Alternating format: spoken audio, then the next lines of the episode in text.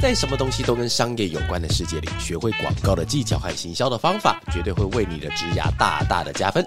欢迎来到哇咖喱贡，继续为你分享不知道不会怎么样，知道了很不一样的广告大小事。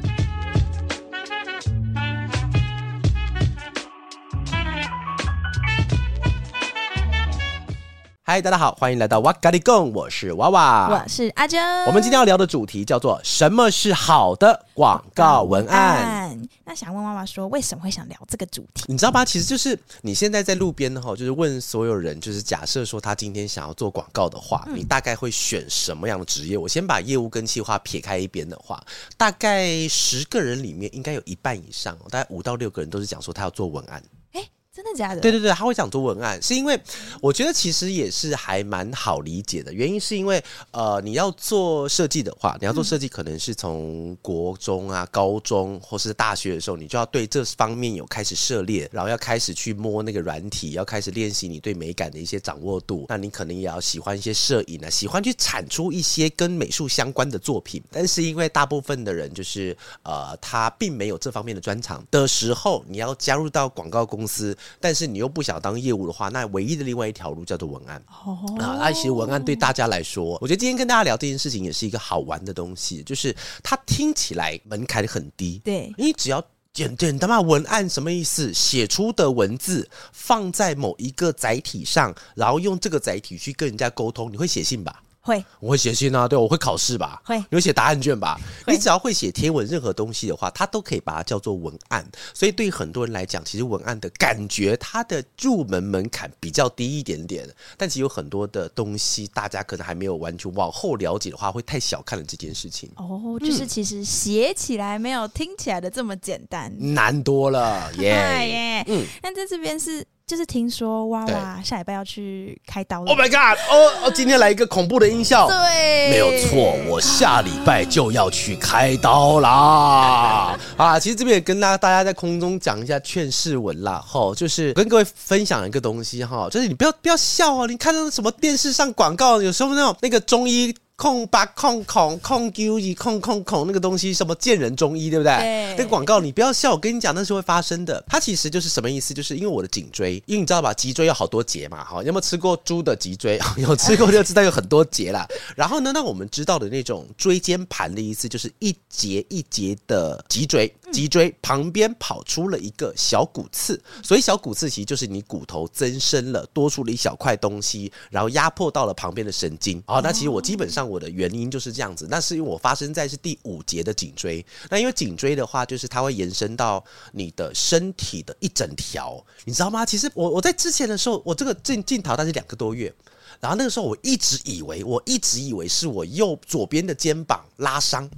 然后我就去吃那个什么肌肉松弛剂，我我觉得我那阵子吃的肌肉松弛剂已经基本上已经把我整个人给化掉了，你知道吗？基本上我已经变软绵绵的棉花糖人了。然后我又去医院，因为我想说我就是肌肉拉伤嘛，那个很痛，真的非常痛。然后我去医院去给，直接是不是吃药哦，是直接打针，打那种止痛针。止痛针是在止痛里面的最高境界。那接下来就是往生了啊，没有办法了。他就打针，打两管血，我是连续三天都去打。第一天打血管。第二天打血管，打完医生就跟我讲说，你现在应该要没感觉了。我说没有，我还是好痛。欸、然后第三天的时候，医生就狠下来，他说靠，你看不起我们医院的药是不是？他直接帮我注射在我的左边的肩胛骨，直接打。他说你哪里痛，我就指给他看，他就直接针咚咚直接插下去。他直接针对那个点去单点击破。打完之后，我跟医生讲，我还是好痛。所以问题不在那边。对，问题不在这边。我终于花了一个月之间，我发现了问题不在那边，然后我就被抓去照那个什么核磁共振。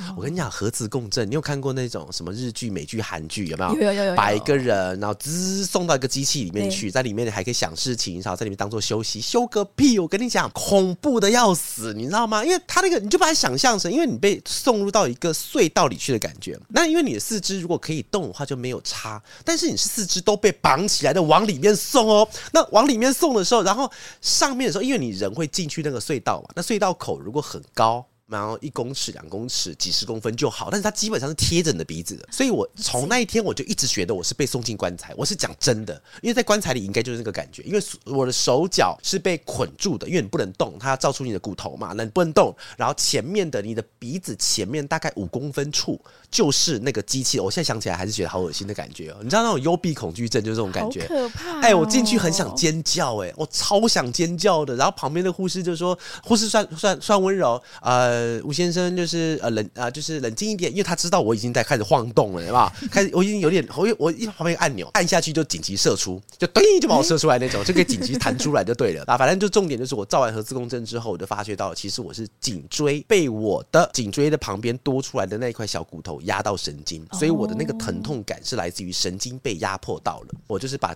脖子切开，然后把东西放进去。然后就回来这样子，所以我就在跟我同事讲说啊，就是当我开刀回来之后，我应该可以练习头转。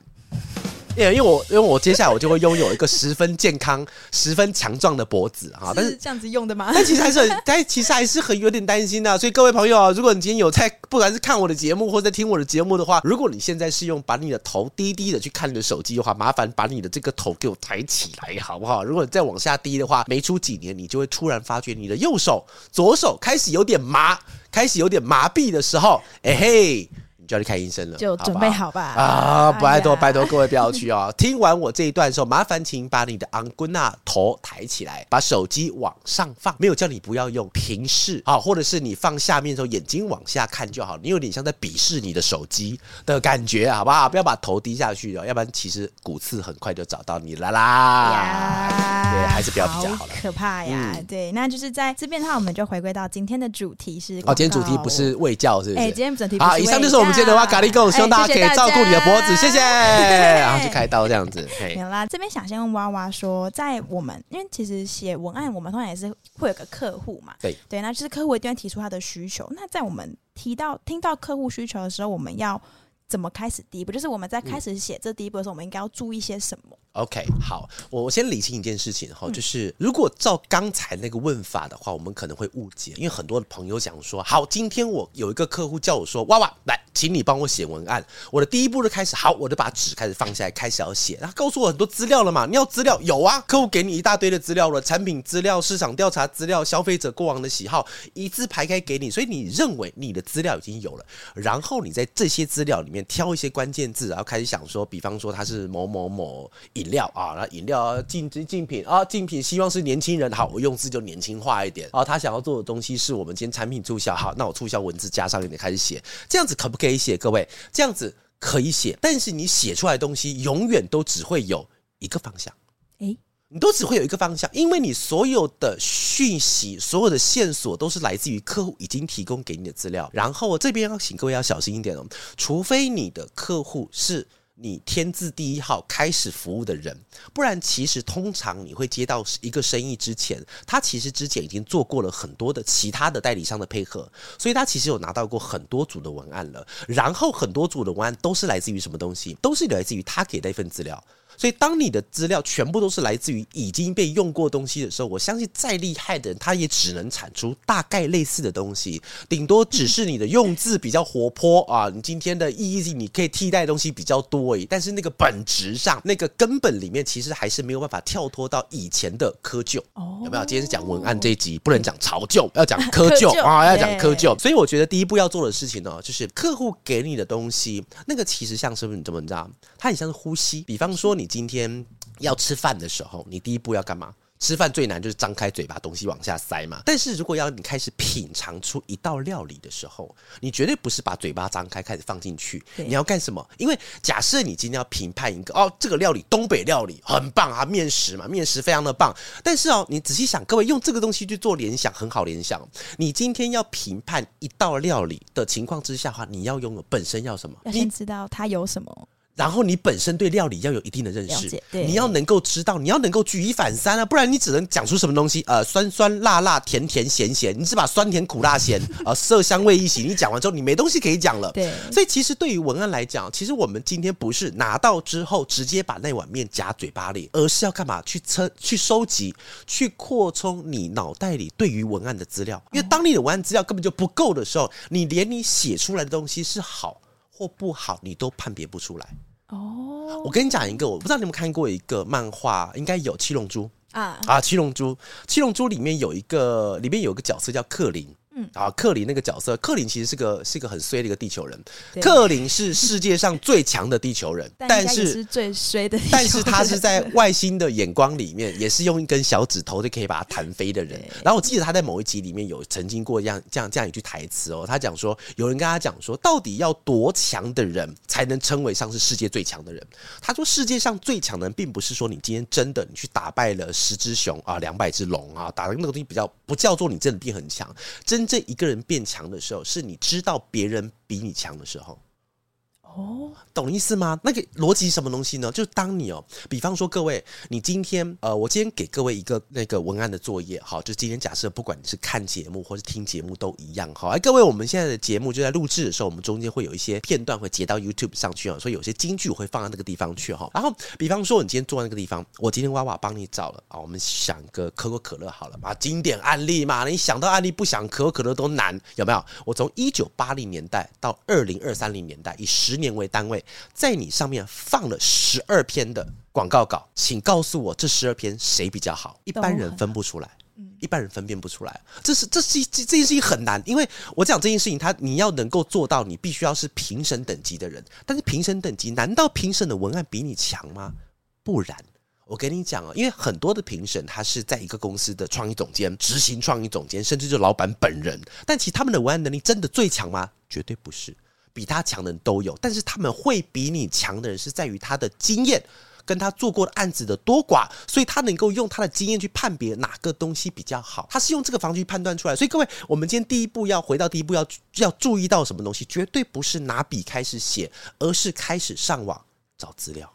哦，你要先把所有客户的相关的资料，像我刚刚提到的东西的竞品做过什么东西，你之前做过什么东西，你之后可能要往哪个方向做，你的消费者喜欢什么东西，你的禁忌是什么东西，哪些东西不应该讲，你全部都找好之后，了然于心，你心中有一口池，然后在里面你把鱼放进去，你才知道哪只鱼拿钓起来是可以用的，你心中的那个池必须要出来。如果你心中只有一管笔而已，老实说，你写完那管笔的话，你写完了。基本上那个东西也跟真实的世界，它会有一点点脱钩。它原因就在于此。有时候你看呢、哦，我觉得广告有没有创意这件事情很难形容。所以很难形容，是因为像比方说一道菜好不好吃，我会讲美味、可口、诱人，好吧，色香味俱全都可以形容，但是创意很难。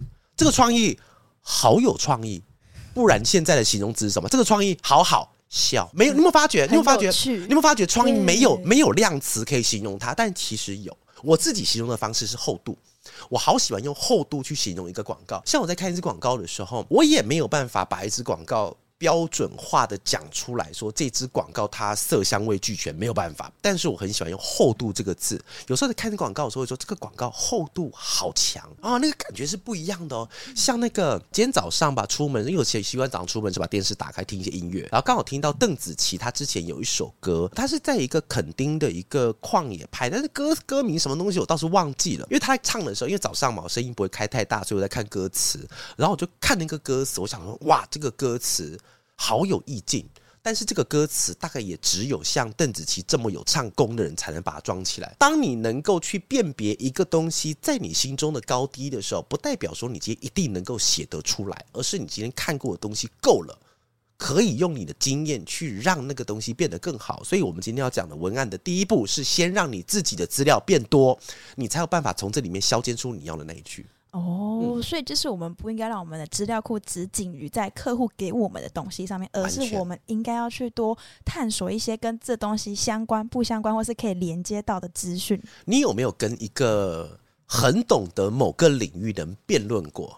哦，有有吗？什么什么例子？嗯，像前几天刚好聊到，我们公司有人喜欢看音乐剧哦，音乐剧，然后对，然后就是会刚好聊到说里面的演员啊、歌词啊什么什么什么的，就会发现对赢不了，变不过他，对不对？因为你会发现完全变不过他，有已经到了不是自己可以理解的阶段的时候，你就啊好，对对 对，就是就是这样子。就比方说我们今天哦，像我们最近刚看完那个人选之人，没错，对的，很好看，对不对？你看哦，在里面的时候，其实有一段。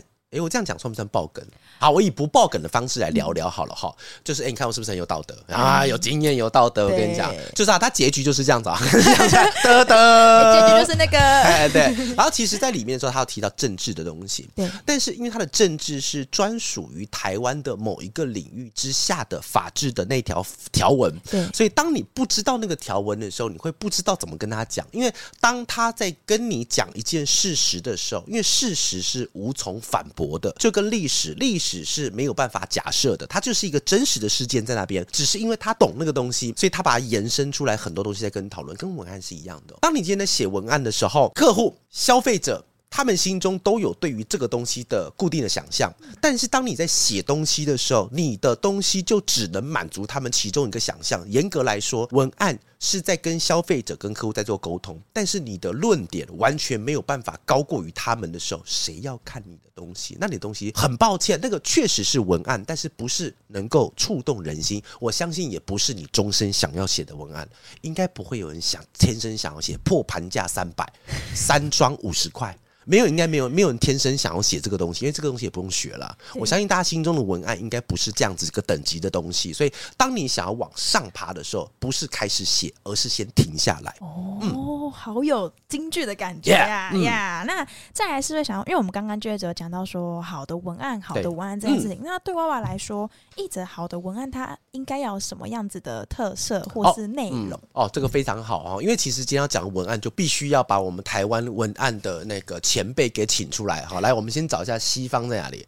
西方，好，向西方拱手作揖一番，哈，我们要请出我们的是谁呢？我们要请出我们的玉胜啊，玉胜就是跟大家先科普一下，通常知道我的一定知道他，然后呢，来跟大家讲一个好消息哦，就是呃，因为呃，我刚才认识也蛮久的哈，然后接下来的话就是会邀请他到 Podcast。来来录来录音，然后录音之后呢，我们还会做一场现场直播。直播呃，直播是讲他的新书的东西哦。但是在录音的时候，Podcast 会跟大家喜欢文案的来分享一些跟文案相关的事情。但是为什么这件事情很重要呢？因为我的 Podcast 从来没有来宾，对，从来没有。我做了一百多集，我一个来宾都没有请过。你知道为什么吗？因为很懒，真的。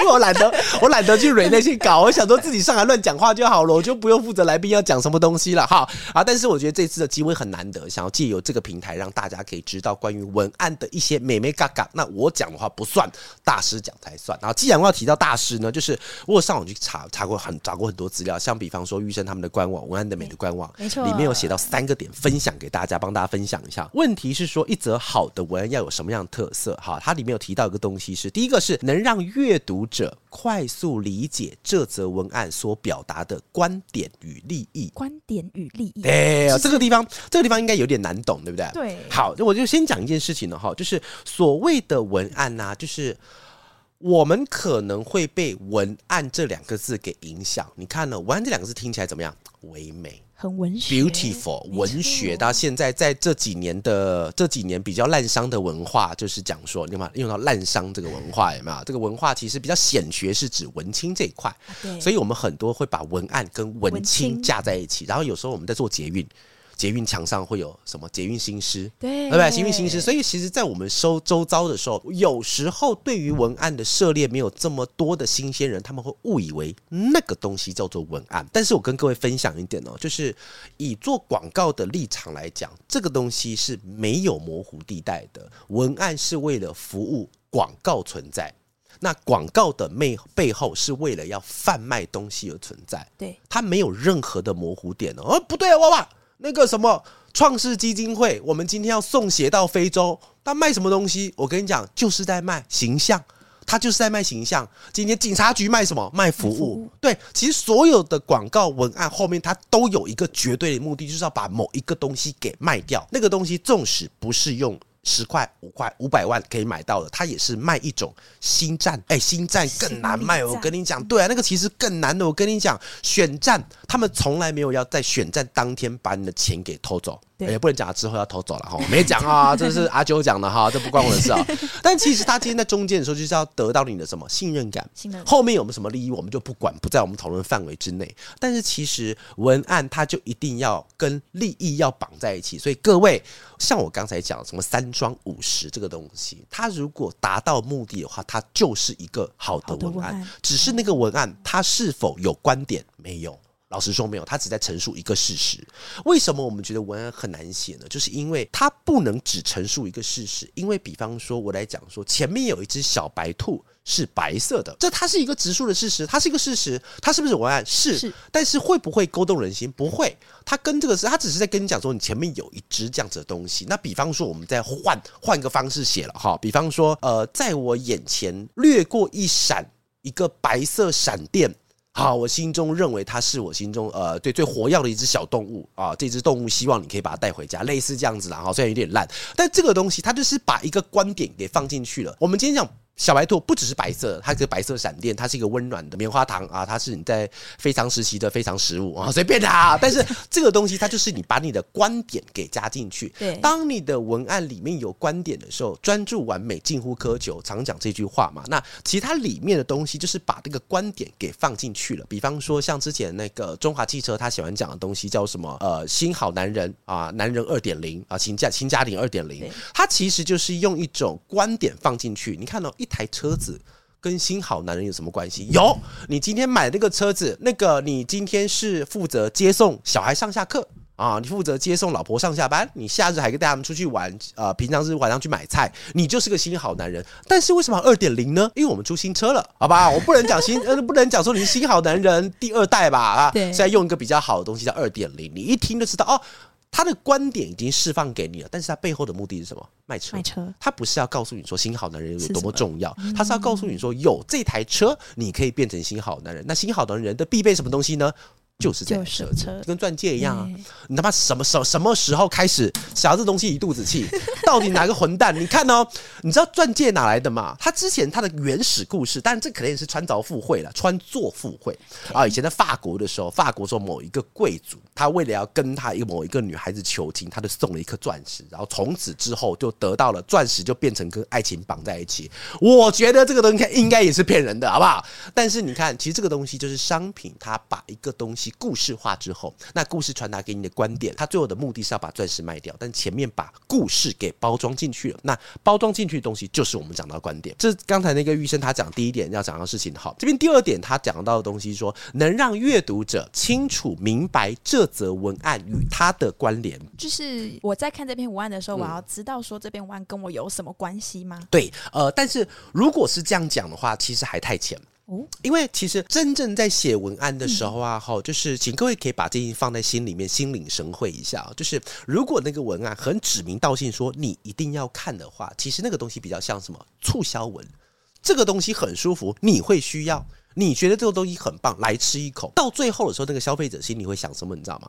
关我屁事！都都是都是你在讲，你就搞搞得就像是那种诈骗的广告一样嘛，就钓鱼广告一样。你会喜欢，但是心里想我又不喜欢。所以其实它里面的与它的关联，我觉得跟前面的文字，比方说像我们刚刚讲专注完美进入窠臼是一样的。所以其实我们在文案里面要跟他们讲的东西是，我们要提供他一个可想象。可触摸到的一种实质上的，或是虚幻上的一种得到。当我们把这个得到放出来之后，他们会觉得这个东西哎跟我有关系，然后进而把你给带走。所以这个文案其实它不是要完全写说我们今天就是啊这个东西就要卖给你，你一定要拿到，那不就跟我们在路边发传单是一样的吗？有何何来高手之分？只要谁能够写最触动就好。但其实不是这样子的。所以文案的话，它就是要找出跟它的关联。所以他的那个关联不是说我一写出来，我就是说哦，我就是要给你看，而是他那个字里行间里面会让你觉得说，哦，我好像跟他写的东西是有关系的，好像是我想要的那种。没错，没错，没错。然后另外一个程度哦，就是给，也请各位不要误会哦，就是与你有关联，这个它本身也是一个好广告文案，但是它会出现在不同的需求上面。比方说，我们今天是母亲节促销，嗯，啊，当然就是你来买东西送给你妈妈嘛，那就已经是完全的东西。但是你记得，这个东西的文案，它的重点不是在于文案。而是在于我能够提供给消费者什么牛肉，所以其实文案只是一个介词，有没有文案，老实说没有太大的差别，因为我的最好的优惠已经放在上面了。当这种情况之下的话，那就不要说什么什么关联了，就把牛肉端出来就好了。你只要把牛肉端出来，别人会喜欢，那 OK。但是必须要很残酷的讲，大部分的时候，商品跟商品之间的牛肉不会大于其他人。两罐都是两百元的洗发精，请问 A 为什么会大于 B？很难。因为因为其实哦，发明商品跟做商品开发那是另外一个世界的东西，今天先不讨论。但是因为里面会包含了行销成本，会包含了他们所有的人销管理，然后产品开发，甚至是法律要送审，这巴拉巴拉巴拉那些东西条文下来，所以其实每一个商品它能够抓到的成本，应该基本上差不多。能够出商品在全联里面的，绝对不是小公司。他们一定是已经有一套自己的管理系统，跟一套的他们经销和跟他们的成本运算的方式，所以他们只要能够上去的东西，基本上都是完整的。所以。两罐两百块的产品，基本上分不出什么差别。就是你的牛肉到底有没有比我大？没有，所以只能靠什么广告？用广告的方式让它产生一点点、一点点的溢价。所以溢价是溢出去那个溢，溢价意思就是我觉得这个东西比它更好。但是溢价，请各位不要那个误会哦。溢价不只是我们今天对它的价格的想象是可以多的，对品牌也可以溢价哦。基本上就是我们对于一个产品的品牌的溢价，就是我觉得一颗包包，纵使你在前面已经告诉了我那颗。包包的成本就是一万块，但是它就是卖十万块，我还是愿意买，因为它代表了我另外一种身份，它代表了我为了我自己，它代表的是我觉得这个社会，我觉得我应该要好好的奖励一下自己，那种东西就会会存在的，所以这个东西它在品牌上也可以把它叫做溢价，但这个东西很多时候来自于什么地方？来自于文案。因为文案它代表一种故事，我们去买一个商品的时候，当一个商品的价格高到一个程度，当然，除非是你今天对这个商品非常了解，我买汽车，我买电脑，我买那种超高价，不然我们是在买一个故事。你看嘛，像 Hermes，啊，你像比方说铂金包，你会发觉一件事情呢，那种超高级的精品，他们的包包都会有一个艺人的名字。嗯，铂金包，它里面最贵叫什么？凯利包。那凯利包哪来的？就是那个欲望城市里面那个凯利嘛。故事。对的，它里面就一定会有某一个包包，像。Hermes 它里面好几个包包都是用艺人的名称来称，因为只有他能够买到。所以你们讲的 Hermes 的特优点是什么？它的优点是贵。哎，这是我那次听到的时候觉得特特别有意思哦。真的假的？真的啊，Hermes 的优，它的优点是贵。对，它优点是贵，因为它如果今天呢，你像 Hermes 的话，就是你去买一颗，假设一颗包五十万，你再买一颗包五十万，然后这颗包变十万的时候，有些贵太太还不买。哎，我就是要买那个高价，你太低我还不想买。所以它的优点就是贵。但是我们在买它的东西，除了买它一些本身本体那个东西之外，还是附加价值啊。但是今天不讲这个哈，会扯到太远的东西。关这个已经跟商品实际的定价策略会有关系了哈。但是我们今天要讲。的东西就是文案要产生我们今天跟消费者的关联，后面有个很重要的东西是把故事给呈现出来。然后第三点是说，文案要有什么特色，就是能够影响阅读者的心理和生理的行动。心理和生理，嗯、就是只要达到内心，还要让他愿意去愿意去消费的。但其实我觉得生理很好懂。啊，今天生理的话就是我去买它嘛，我去买它就好了哈。但其实心理比较难懂，心理的层面很容易被人家误会，是不是说心理我一定要很爱它？我是一个文案出来要让消费者很爱我，但是各位千万不要这样想。当你这样想的时候啊，你会很没有成就感，因为很少有人办得到这件事情。诶，你说写出一篇文案，然后让所有人都喜欢它，没有办法，没有办法，因为就算喜欢，他也是喜欢你的文案，不是喜欢那个产品。因为产品跟喜欢跟消费者，它绝对不是一句文案可以解决掉的事情，它是很长久，广告、文案、平面、行销、波段、预算，把一路砸下去之后，才有可能让他对你的品牌产生偏好度。所以这边的提到的心理，其实不是指说直接让你爱上这个产品，而是让你不要抗拒这个产品。哦，嗯，不要抗拒它，有一个很重要的，你看哦，你看你现在有男朋友嘛，对不对？对，哎呀，好甜蜜呀！给你个掌声。对，你看哦，其实男生追女生也是一样啊，男生对女生也是这样，不可能说我们见面的第一眼就是让你爱上我。不可能，但是第一点是让你不要讨厌我，让我变成你的名单之中，好不好？就比方说，我相信你男朋友跟你在一起的时候，中间也是经历过一些波折，但是一开始你真的很难会第一眼就直接爱上他。通常我们看那种童话故事，第一眼都是很讨厌对方，对，嘛，然后不小心就就到到两个在一起，这好看嘛，电影好看嘛。但其实我们今天文案是一样的道理哦，文案不可能让他们一句就直接爱上我，当然可以啦，有个办法，我爸是郭台铭，谁都爱上你了喂，好不好？啊，但是我。今天要讲的东西是，你要让他在心中产生一个。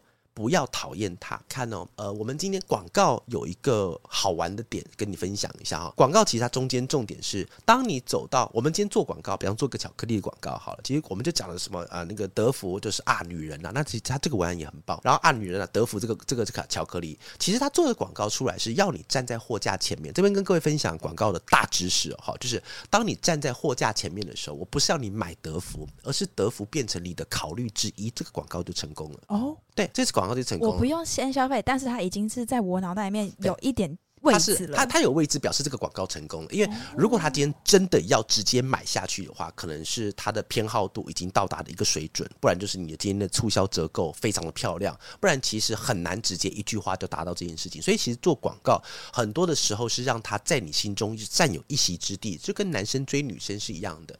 啊、哦，你只要我在我心中，在你的心中，女生的心中，你不要讨厌我，那对我来说已经是成功的一半了。所以广告就是让你先不要讨厌我，所以文案要产生的心理跟生理的大概意思是这样。哦，嗯、原来如此，就是先让你心里有我。然后再行动，OK、嗯。那我们刚刚就有讲到说，因为我们文案的有个很重点，就是我们要让消费者先心里有它嘛。那我们就是在写文案的时候，要怎么去揣摩，就是我们目标客群的心情？因为我们通常不一定写的会是我们熟悉的产品。譬如说，假设我今天要写个汽车文案，可是我没有车，我也不会开车，那我要怎么去揣摩说，哎、欸，那他？他为什么会是新好男人的必备用品？他为什么开这台车会觉得，哎、欸，我可以成为这个家的一个支柱？对，对我要怎么揣摩他？这边其实啊，这边就会，其实老实说，这一题会跟文案的这一题会有点岔开来了。嗯、那其实这一题它最主要的答案应该会是说，它其实不是要去揣摩你目标客群，因为其实揣摩目标客群会很累，加上很没有厚度的那个点，是因为你的目标客群从来没有改变过。你看哦，汽车。要卖给的人，从他发明到现在，其实没有改过。他就是卖给谁需要用车的人，然后他卖给谁，他就一直就是卖给能付得出那些钱的上班族，还不一定是蓝领或白领哦。他已经没有没有分的，他就是要可以有需要用到车，然后那群的的的族群。所以，如果你一直用去揣摩目标族群这种心情去讲，除非我们今天遇到的世界大改变了，出现第四种性别。啊，那个性别叫做无性人，随便啦，出现一个外星人，然后重新去揣摩他的，不然其实该揣摩完的东西已经揣摩光光了。所以如果我们这样子做的话，你的广告永远都只能是一种一种样貌，因为我没有变啊。你看我从上班到现在三，我做广告二十年，但上班就二十五年，其实二十五年来我没有变，我的需求是一模一样的，那只是我的需求的东西的单价越来越高。是因为收入的关系，是因为社会经验的关系，是因为有家庭的关系。但是我这个人本质上没有变，所以不用揣摩我，我没有变，我就是一张纸。所以其实我觉得真正要做到的东西，不是揣摩他们的心理，是预测他们对什么东西会比原来东西更感兴趣。诶，是预测他们的行动吗？预测他们对什么东西会感兴趣，不是行动哦，是比方说我们今天。呃，今天要打娃娃的车子的话，可能是讲，比方说新好男人这件事情哈，因为一直以来我没有改变啊，我没有改变，我就是觉得车子可以带我游山玩水，可以跑城市、跑乡下、到处跑这样子。但是他们多了一个预测的事情，所以预测是什么？可能你之后有了家庭之后，你会想要跟你的小孩子享受更多的天伦之乐。为什么想要享受更多更多天伦之乐？是因为也许你今天当你的年纪再大一点之后，你希望。小孩子，你可以跟他喝第一杯他十八岁的酒，然后当年纪再大一点的时候，你希望你可以这个家庭变成，因为你以前的付出，让这个家庭关系变得更和谐，然后你长大了以后啊，多子多孙，全部成为一个幸福的家庭。所以，请告诉我，幸福男人、好家人、好家庭、新好男人二点零，它指的是什么？指的是你这个人是新好男人啊？不是，它指的是你未来。我预测你未来可能会因为。你想有这台车子当做一个助力，可以让你的家庭变得更美好，变得更美满之类之类。所以它其实是预测我今天有了之后，开始一路一路往下挖。这个东西在广告上面它叫 layer thinking。layer thinking 的意思就是一层一层一直往下挖，往下挖了之后，今天一个男人他要拿着钥匙开了那台车子，他不是只要一个物理性移动的车子，他是想要跟他的家庭产生什么美好的关系啊？他是要以后的时候小孩子记得他有没有？也不是有一句话吗？呃，什么男人叫算什么人赚老人？人算成功，一百岁的时候还没有在墙上算成功，呃，两百岁的时候还在墙上算成功，啊，这照片没有被拿下来了哈。那所以这个我就是因为我今天把拿了一台车子，其实我买到的东西是三代的和谐，因为我创造了很多美好的回忆。那这个东西是揣摩出来的话，没有办法，这个东西是我先预测，然后我把这个愿景告诉你。你来买，因为不会有人想说，我今天买了一台车子，我可以全家和谐。没有，我只是想说这台车子的房那个车贷会不会很贵，我付不付得起？但是它加了一些附带的价值上去，所以我觉得这台车子它本身是一个，哎，可以让我的呃家庭幸福美满，可以让我的未来是充满了一个光明和谐的一个家庭。所以拿起钥匙不代表物理性移动，而是我今天美满的家庭。那这个东西是揣摩来的吗？不是，是这个东西是赋予的。他其实是预测的，我我我觉得你会喜欢，因为你的特色，这群人这跟消费者洞察有关系。这群人他本身是对于家庭有一定的重视程度的，所以我猜你应该会喜欢这种风格的东西，所以我把它推给你。哦，对吗？所以就是用一种预测，所以饮料。鞋子，鞋子其实更严重。鞋子，我们看广告很多都是在空中飞来飞去，灌篮啊之类的。学妹他们大喊了“神拜”哦嘞，那个东西，它其实不是，它就是预测说，因为你喜欢这个运动，所以你在运动，他就想说你这个人可能未来会想要成为什么样子的人的时候，他就把那个愿景给你看。但那个愿景是否存在于他这个人的揣摩之中？不存在。我从来没有想过我要变成林书豪。但是林书豪他可能是我，哎，你告诉我说你穿的这个鞋也许会像林书豪，也也许它的本身就变成一个切入点了。那但能不能用好不好用那是另外一回事。但其实就是用一种预测的方式告诉你，然后让你去做心理跟生理的判断。好，那一样会有一些些小小心里话跟大家分享一下哦。文案是一个运用冰冷文字传达温暖诉求的一种工具。那一篇好的文案绝对会带给一项产品很好的影响。但在这个东西之前，文案也有许多的美美嘎嘎是需要去注意的。一个不小心也有可能会造成巨大的损失哦。那希望大家在写文案的时候都可以用属于你的话语打中阅读者的心。好，那最后让我们一起在文案中的汪洋中来学习吧。